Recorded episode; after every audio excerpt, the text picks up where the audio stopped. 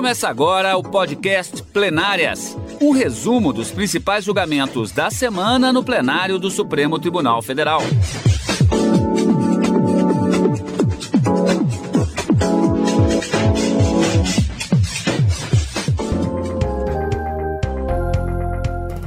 Hoje, com os principais momentos das sessões dos dias 10 e 11 de março de 2021. Karina, nós tínhamos uma pauta bastante diversificada, que, aliás, é até quase um lugar comum em relação a algumas das pautas que são apresentadas. Comentamos, inclusive, a respeito da variedade de temas, mas também algo que é muito comum de acontecer é que, dependendo do processo que seja apregoado, ou seja, chamado para julgamento, a sua complexidade, a sua importância e os votos apresentados fazem com que, muitas vezes, aquele processo resulte no que a gente chama de um programa monotemático. É quase isso hoje por conta da questão do direito de resposta a matérias publicadas, veiculadas em veículos de comunicação na mídia. Esse é o grande destaque do ponto de vista de julgamentos. Agora, daqui a pouco a gente vai ver também, temos também a questão de um ano de Covid-19, tudo isso a gente vai ver nessa edição. Mas o grande destaque, insisto, é a questão do direito de resposta. É, exatamente, Cadu. No plenário do Supremo da quarta e da quinta, a liberdade de imprensa foi o tema que dominou toda a pauta e discussão dos ministros no plenário do Supremo Tribunal Federal. Na quarta-feira, foi o voto do ministro relator, Dias Toffoli, sobre a matéria, rebatendo dispositivos que haviam sido questionados em três ações diretas de inconstitucionalidade de uma lei de 2015 que regulamentou o constitucional previ, é, o constitucionalmente previsto direito de resposta.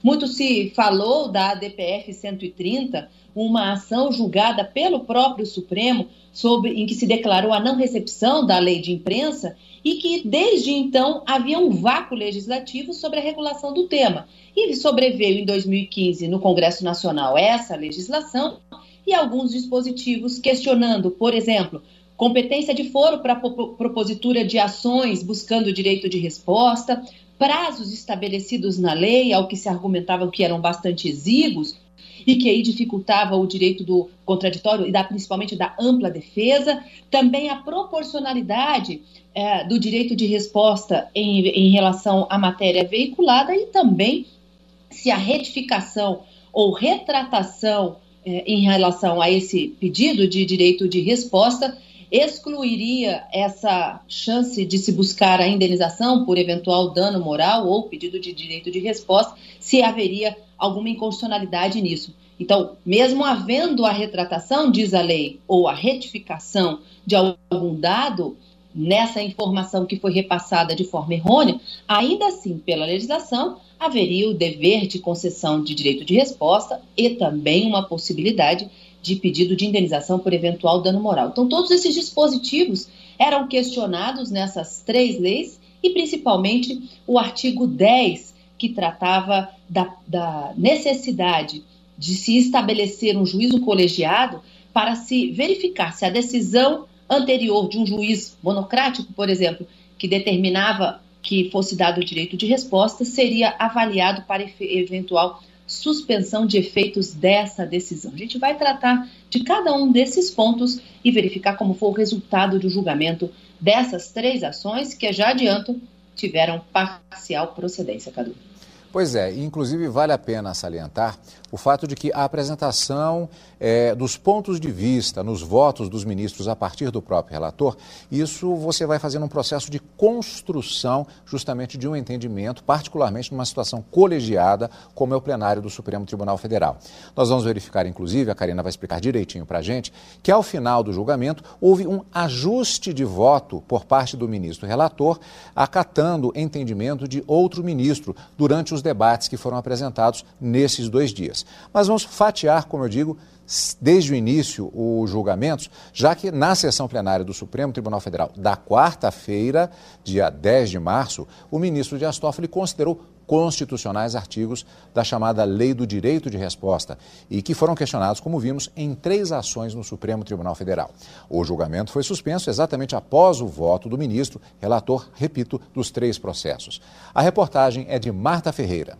Os ministros começaram a julgar três ações diretas de inconstitucionalidade que questionam artigos da Lei Federal 13.188 de 2015, que dispõe sobre o direito de resposta ou retificação do ofendido em matéria divulgada, publicada ou transmitida por veículo de comunicação social. As entidades que ajuizaram as ações no STF argumentam que essa lei atenta contra a liberdade de imprensa e de expressão e também ofende os princípios da ampla defesa, do contraditório, da igualdade das partes, do devido processo legal e do juiz natural. O relator das ADIs é o ministro Dias Toffoli. A Ordem dos Advogados do Brasil questiona o fato de a lei prever que o pedido de resposta seja analisado por um único juiz enquanto que o recurso do veículo de comunicação exige análise por juízo colegiado, gerando assim, no entendimento da OAB, um evidente desequilíbrio entre as partes, comprometendo o princípio da igualdade.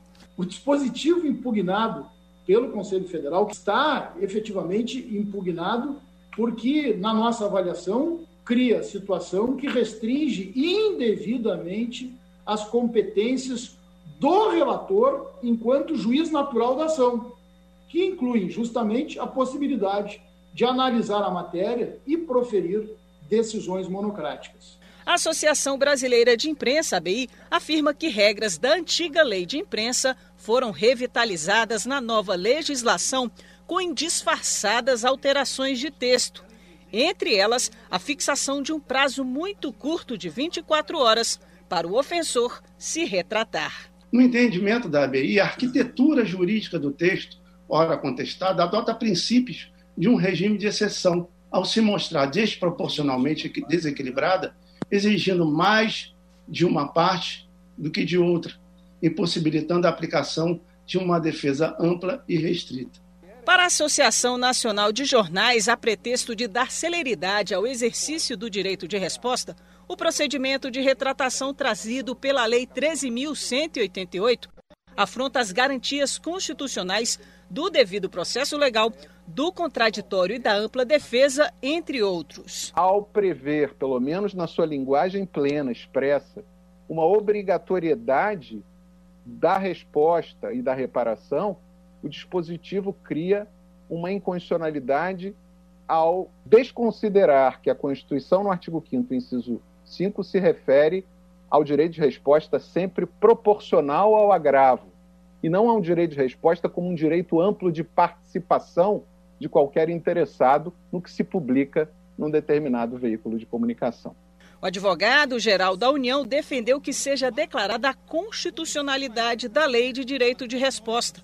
Ele destacou que o jornalismo é uma atividade a ser exercida com responsabilidade. Jornalismo é uma ciência. Sendo uma ciência, o jornalismo, no melhor sentido da palavra, é uma arte a ser exercida com responsabilidade, com a responsabilidade que se espera de quem exerce um imenso poder. E isso exclui quaisquer controles a priorísticos, mas não exclui a avaliação subsequente para permitir, por exemplo, o exercício do direito de resposta. Aliás, direito fundamental previsto no inciso 5 do artigo 5 da Constituição.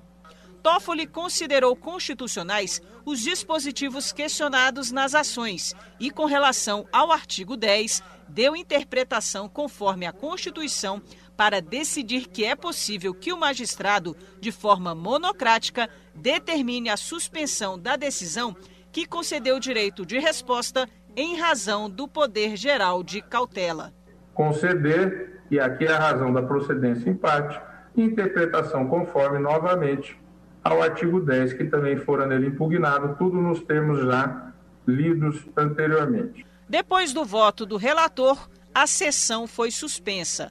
É, lembrando que isso foi na quarta-feira, dia 10 de março. O julgamento foi retomado na sessão da quinta-feira, dia 11 de março. Daqui a pouquinho nós vamos ver justamente como é que foi essa finalização, também reportagem da Marta Ferreira. Mas antes eu gostaria de reforçar aqui, junto com a Karina, o fato de que a gente fala muito a respeito do é, princípio do livre convencimento do juiz, do magistrado. Aqui, como falamos antes, é, trata-se de um colegiado, o Pleno do Supremo Tribunal Federal.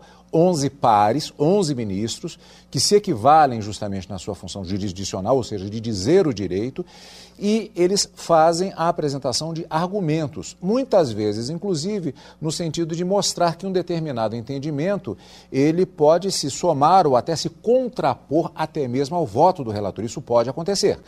E é, nesse processo, muitas vezes, há até o ajuste de voto, que foi exatamente o que aconteceu. Se eu não estou enganado, Karina, me corrija se eu estiver errado, parcialmente nesse voto apresentado pelo relator na quarta-feira. Os ministros voltam no dia 11, apresentam os respectivos votos a partir do ministro Nunes Marques e exatamente o voto do ministro Nunes Marques é que acaba influenciando num ajuste de voto do ministro Dias Toffoli.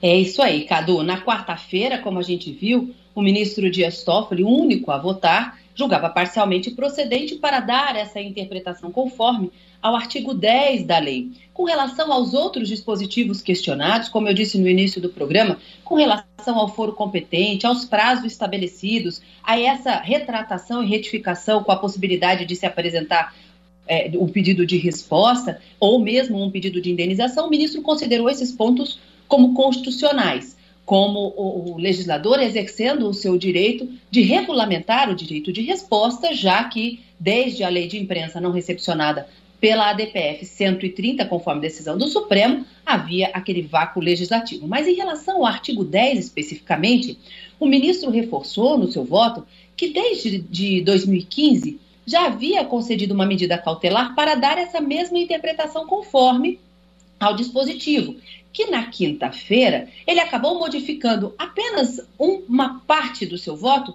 para declarar a inconstitucionalidade da expressão em juízo colegiado prévio existente nesse artigo 10 da legislação que estava sendo questionada e manteve a interpretação conforme. Só para a gente entender um pouquinho o que dizia então esse artigo 10 para se retirar essa expressão declarando a inconstitucionalidade. Imagine a seguinte situação, Cadu.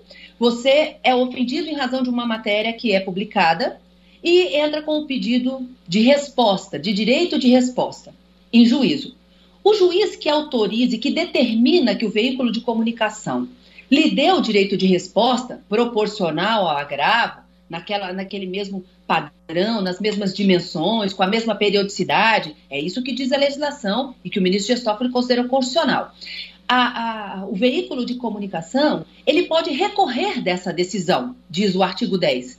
Só que o, o, o órgão do Poder Judiciário que vai rever essa decisão, vamos colocar de primeiro grau, a segunda instância, ao analisar essa decisão, teria que decidir de forma colegiada. Não poderia, por exemplo, um pedido de tutela ser concedido, ser determinado de forma monocrática pelo relator, para depois submeter à análise do colegiado.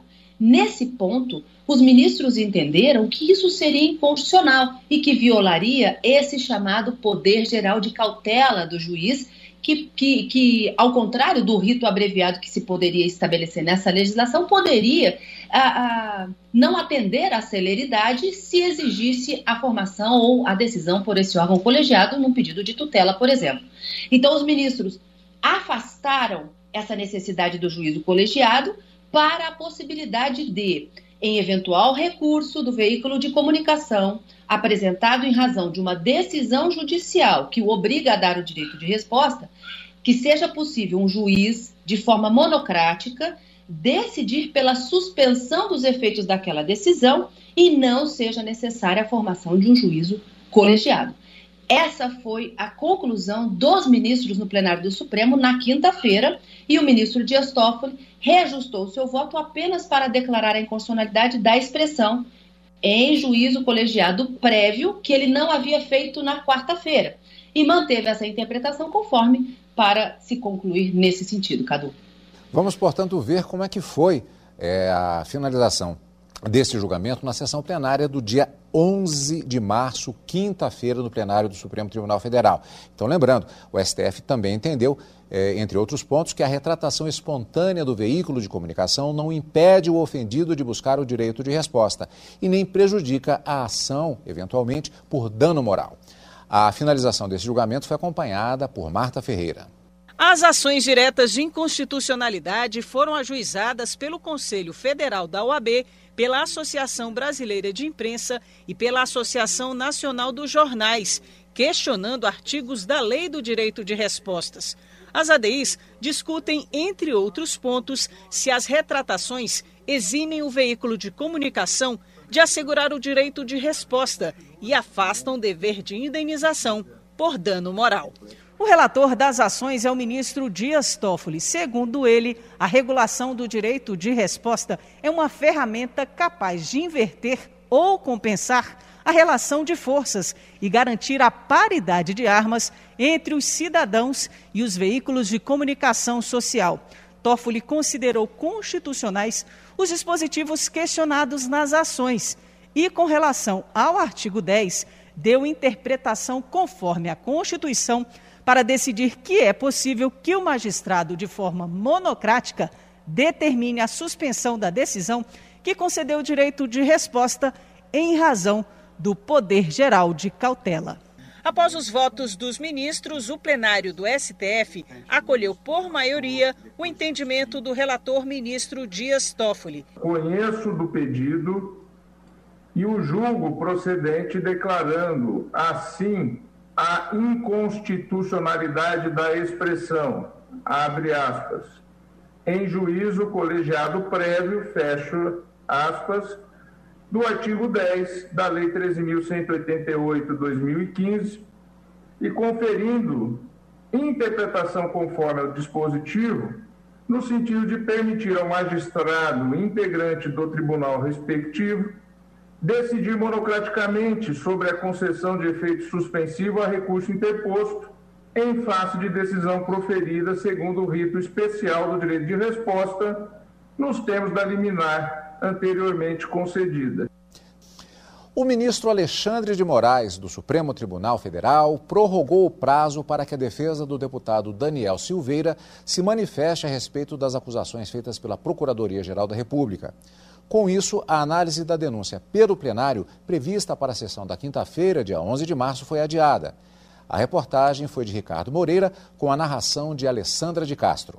O ministro Alexandre de Moraes negou pedido de liberdade ao deputado Daniel Silveira. Moraes afirmou que só vai reavaliar a situação da prisão do parlamentar após o Supremo julgar a denúncia oferecida pela Procuradoria-Geral da República. Essa denúncia seria analisada na sessão plenária desta quinta-feira, mas foi retirada da pauta após o ministro atender a um pedido de reconsideração dos advogados e prorrogar o prazo para a defesa de Silveira se manifestar sobre as acusações. Apesar da defesa ter se quedado inerte no prazo, é, apesar da preclusão, da extemporaneidade da petição, é, pois o denunciado e sua defesa deixaram escoar o prazo legal, mas em homenagem é, ao princípio da ampla defesa, é, do contraditório e aqui a, a questão que é uma questão que envolve os poderes da República também, determinei a devolução do prazo de 15 dias para apresentação da defesa preliminar. Por determinação de Alexandre de Moraes, Daniel Silveira foi preso no dia 16 de fevereiro, após o deputado postar um vídeo atacando os ministros do STF e fazendo apologia ao AI-5. Assim que a defesa for apresentada, imediatamente, presidente, solicitarei nova pauta para que possamos analisar a denúncia oferecida eh, pela, pelo eminente Procurador-Geral da República. E na última semana, mais especificamente na quinta-feira, dia 11 de março, completou-se um ano que a OMS, a Organização Mundial de Saúde, declarou estado de pandemia da Covid-19. Durante todo esse tempo, o Judiciário brasileiro tem trabalhado duro para resolver conflitos e garantir medidas que ajudem a enfrentar a doença. Acompanhe os detalhes na reportagem de Evne Araújo. A pandemia do novo coronavírus mexeu com o Brasil e com o mundo. E no Supremo Tribunal Federal não foi diferente. A Suprema Corte, que mais julga no mundo, enfrentou o desafio de continuar os trabalhos com agilidade e qualidade. O Supremo adaptou os trabalhos da Corte. As sessões plenárias e das turmas passaram a ser realizadas por videoconferência e os julgamentos pelo plenário virtual foram ampliados. Com quase 90% dos servidores em teletrabalho, a produtividade aumentou. Segundo o painel de ações Covid-19, em um ano, o Supremo Tribunal Federal recebeu mais de 7.500 processos sobre o tema e tomou quase 10 mil decisões, entre individuais e colegiadas. As análises foram, na maior parte, para garantir a legalidade de medidas de contenção do vírus em diversos setores. Nesta semana, com 13 unidades da federação com taxa de ocupação de leitos de UTI superior a 90%, estados e municípios passaram a adotar restrições de circulação da população. Medidas assim só foram possíveis de serem executadas por causa da decisão do plenário do STF de dar autonomia para os entes federativos de adotarem medidas de enfrentamento à pandemia. Para que o cidadão fique tranquilo, todos os entes federativos tem responsabilidade concorrente e tem competência para tomar decisões na área da saúde pública durante o período de pandemia e essa foi uma das decisões consideradas mais importantes que o STF tomou no ano de 2020. Entre outras decisões importantes, o plenário avaliou a obrigatoriedade da vacinação contra a Covid-19 no país. A imunização não pode ser feita por meio da força, mas podem ser aplicadas sanções a quem se recusar a receber a dose. O colegiado também determinou a adoção de medidas por parte do governo federal para conter o contágio e as mortes entre a população indígena. O Conselho Nacional de Justiça também atuou para orientar tribunais de todo o país a adotarem medidas contra a pandemia. O CNJ aprovou a Resolução 62, que, entre as recomendações, determina que juízes devem reavaliar as prisões provisórias e reconsiderar a internação de adolescentes infratores alguns detentos presos internos do sistema penitenciário brasileiro, preenchendo alguns requisitos específicos, pudessem ter esse regime fechado ou regime semiaberto convertido em uma prisão domiciliar humanitária. Um ano depois do início da pandemia, na avaliação do ministro Luiz Fux, muitos desafios ainda estão por vir. Mas ele garante que o Supremo Tribunal Federal vai continuar os trabalhos para ajudar a reerguer o Brasil. Os tempos são desafiadores. Porém, quem integra as fileiras da magistratura sabe que as lamentações não devem preencher nossas agendas. Há novos desafios no porvir, mas não tenho dúvidas de que 2021 será um ano de soerguimento nacional. Essa fala que vimos agora do ministro Luiz Fux foi ainda em 2020. Nesta última semana, o presidente do Supremo Tribunal Federal, na sessão da plenária por videoconferência da quinta, dia 11 de março, fez um pronunciamento sobre a pandemia do coronavírus, que, como vimos, portanto, completou um ano no mesmo dia. O ministro destacou o trabalho do Supremo Tribunal Federal para julgar temas relacionados à Covid-19 e também manifestou solidariedade àqueles que perderam pessoas queridas e aos que estão desempregados. Ricardo Moreira acompanhou. O presidente do Supremo Tribunal Federal abriu seu discurso citando os trágicos números da Covid-19 no Brasil e destacando que, mesmo após um ano de pandemia, o cenário ainda é preocupante. Infelizmente, mesmo após um ano de pandemia, o cenário ainda é muito preocupante. Não cansemos de lembrar para jamais nos esquecermos esses indicadores que não são apenas números, mas vidas interrompidas, sonhos frustrados e lares desestruturados. A todos aqueles que sofrem, que perderam entes queridos, que se encontram desempregados, que precisam ficar longe de familiares e amigos, o Supremo Tribunal Federal envia nossa preocupação, nosso afeto e a nossa solidariedade. O ministro Luiz Fux lembrou do atraso que o Brasil enfrenta na luta contra a Covid-19 em relação a outros países e voltou a pedir união entre os poderes da República para reduzir a incidência do coronavírus. Hoje, o Brasil ainda vive o seu quadro mais crítico desde março de 2020. Diante desse contexto, um misto de incredulidade e desesperança atinge muito de nós, que nos perguntamos: até quando? O nosso país precisa, mais do que nunca, de diálogo e de união entre os três poderes, entre os agentes políticos de todos os níveis federativos. O presidente do STF destacou que o tribunal tem julgado volume expressivo de processos relacionados à pandemia. Nos últimos 12 meses, foram mais de 7 mil processos relacionados à pandemia, todos eles decididos, ou individual ou colegiadamente, com relevante impacto político, social e econômico. Relembrou ainda alguns dos impactos das decisões do STF até agora. Em primeiro lugar, reforçou a competência da União, dos estados e dos municípios para a concretização de políticas públicas de combate à pandemia. Atuou para incrementar a segurança jurídica e mitigar os impactos econômicos das medidas restritivas de circulação, com observância dos direitos trabalhistas e dos direitos sociais. Fux destacou a iniciativa do ministro Dias Toffoli, que durante a sua gestão na presidência adotou medidas para assegurar o funcionamento do judiciário durante a pandemia. Por fim, Fux reafirmou o compromisso da corte para que o Brasil supere esse capítulo da história com rapidez. Continuaremos firmes em nossas trincheiras, sem economizar esforços para que a sociedade brasileira possa contar com o poder judiciário de seu país e para que o Brasil supere com brevidade e altivez essa triste página de nossa história. Outros ministros da corte também aderiram à mensagem do presidente do STF.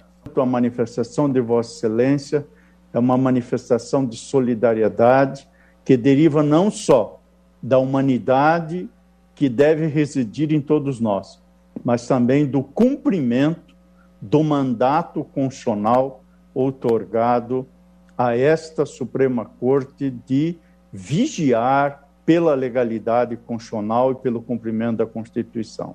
Endosso, por fim, senhor presidente, todas as palavras de Vossa Excelência quando do registro a respeito desse sombrio um ano de pandemia do novo coronavírus no Brasil. O luto faz com que nós exerçamos a nossa fraternidade com, a, com aqueles que têm o sofrimento da perda e principalmente a fraternidade com a honra da vida daqueles que se foram. Me solidarizo com Vossa Excelência e subscrevo integralmente as palavras que enunciou no início eh, desta sessão. Mais de 2 mil mortos, a despeito de todo o esforço que se tem feito, e aí se pode ressaltar o papel do Supremo Tribunal Federal no, no que concerne a uma adequada, boa governança do sistema e da política de saúde. Essa luta continua com o peso da responsabilidade de cada um. E você acompanha o Plenárias na Rádio Justiça e também pelo YouTube. Como sempre, obrigado pela sua companhia. Você acompanhou o podcast Plenárias, um resumo dos principais julgamentos da semana no plenário do Supremo Tribunal Federal.